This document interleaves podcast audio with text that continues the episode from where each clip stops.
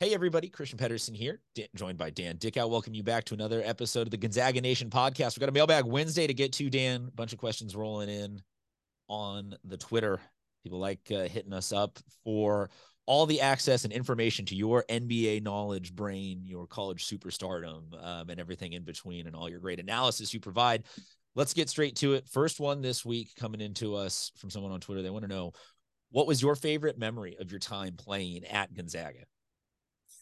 Wow, there's a lot uh, of great memories. Um, so for me to pick just one is extremely hard. So I'll give you a couple quick ones, and I'll I'll try not to expand too much on any of them because uh, I don't want to bore the listeners with too many details uh, and too many stories. But uh, the few that come to mind is uh, junior year going to the Sweet 16, uh, where we beat Virginia on a Casey Calvary tip-in.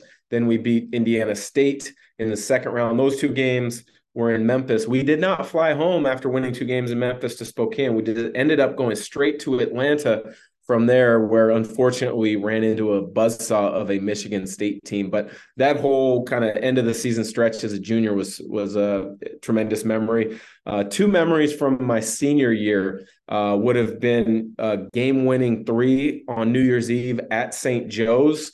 Greg Heister on the radio and TV call there was a, a fun one to remember and, look back upon for me for sure.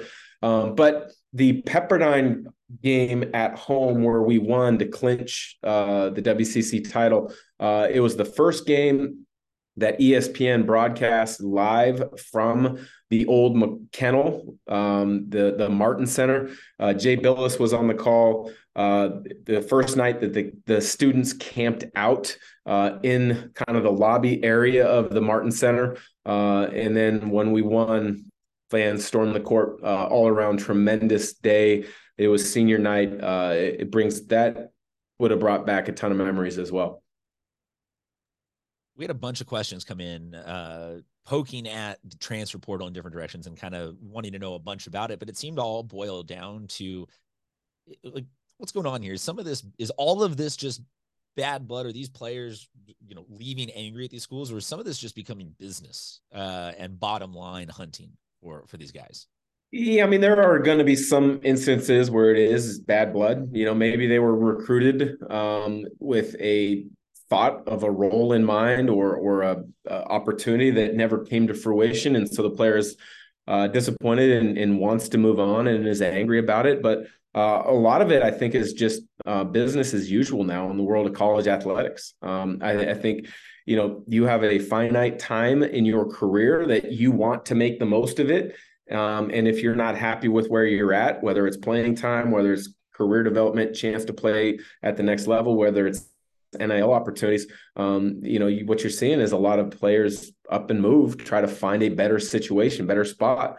Um, you see it in the pros all the time, and college is becoming, uh, to a certain extent, that type of approach. Um, in regards to the NIL, you know, business as usual.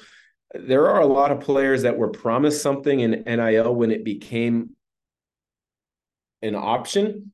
Those NIL promises now they aren't true promises because they were they're they're uh, essentially verbal agreements but you know hey we think we can get you to this and NIL money.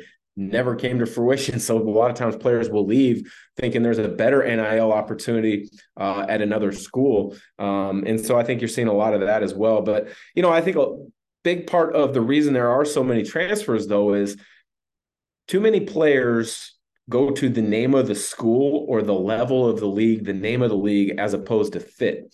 And especially early in a player's career, you need fit, a fit where you're going to grow as a player. And hopefully that also means fit for playing time to get yourself um, moving in the right trajectory for your own career uh, to maximize the opportunities for NIL while you're in college, but also to maximize what most players think of the opportunity to play at the next level for themselves. So, you know, I, I think uh, much of this player movement is, uh, you know, business, and it's now business as usual.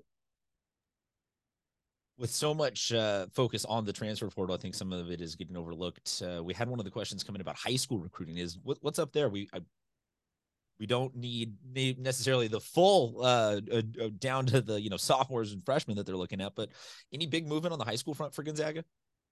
Well, I think in general, um, I personally think the best programs, and Gonzaga is included in this. Obviously, uh, you have a holistic approach to your recruiting now that the transfer portal is so unbelievably important, and you can get experience, you can get skill, and you can get talent um, that has already played at the level uh, that that you're at in a hurry. Gonzaga has done that uh, a decent amount in recent years. Um, but they really did that this year with a couple guys in Ryan Nembhard and Graham Ike. Um, so there's a little bit more talent to mold in this year than maybe in years past, but I, I don't think it's going to be a huge transition.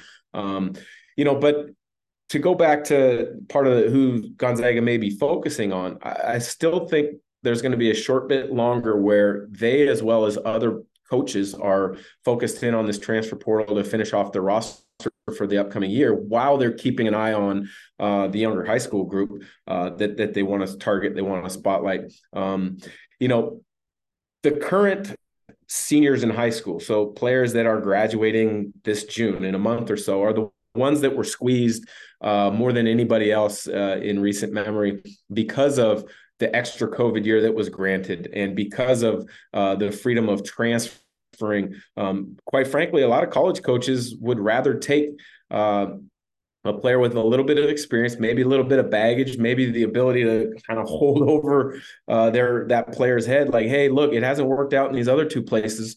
You come here, um, you know, it could work uh, they can hold that over their head a little a little bit and, and you know get them to perform in a, in a manner and a fit to a role that they want as opposed to hoping that a high school player will um, improve and be functional uh, at the college level within a couple months, which is a lot harder than many people think. So that that senior class has been been squeezed a little bit. Um, it's the junior class and the sophomore class that it's going to start balancing out a little bit.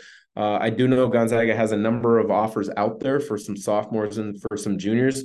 Um, the one player who I think is their priority target. Uh, now I don't have you know specific wording from a coach or anybody that this is their first target, um, but a player that that obviously I do know is a target and rightfully so because he's a darn good player.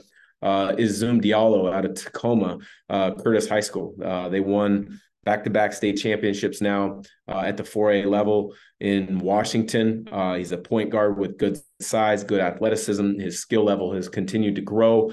Um, and so I, I think, um, you know, he is their target. Uh, he was on a, he took a, a recruiting visit last season.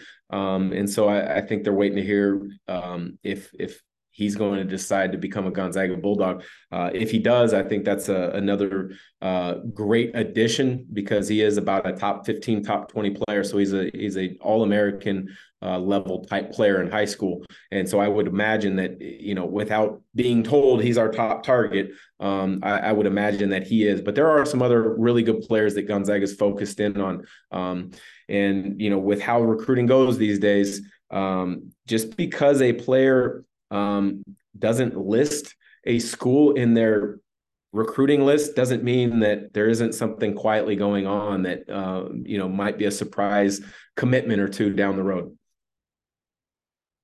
Love to hear it. We'll keep our eyes out for that and a bunch more. You can follow us at fan nation zags on social. That's where you can also hit us up with your questions to have dan dickau answer them on another mailbag wednesday. Thank you very much for tuning in. Dan talk to you soon Absolutely. Look forward to it as the spring rolls on.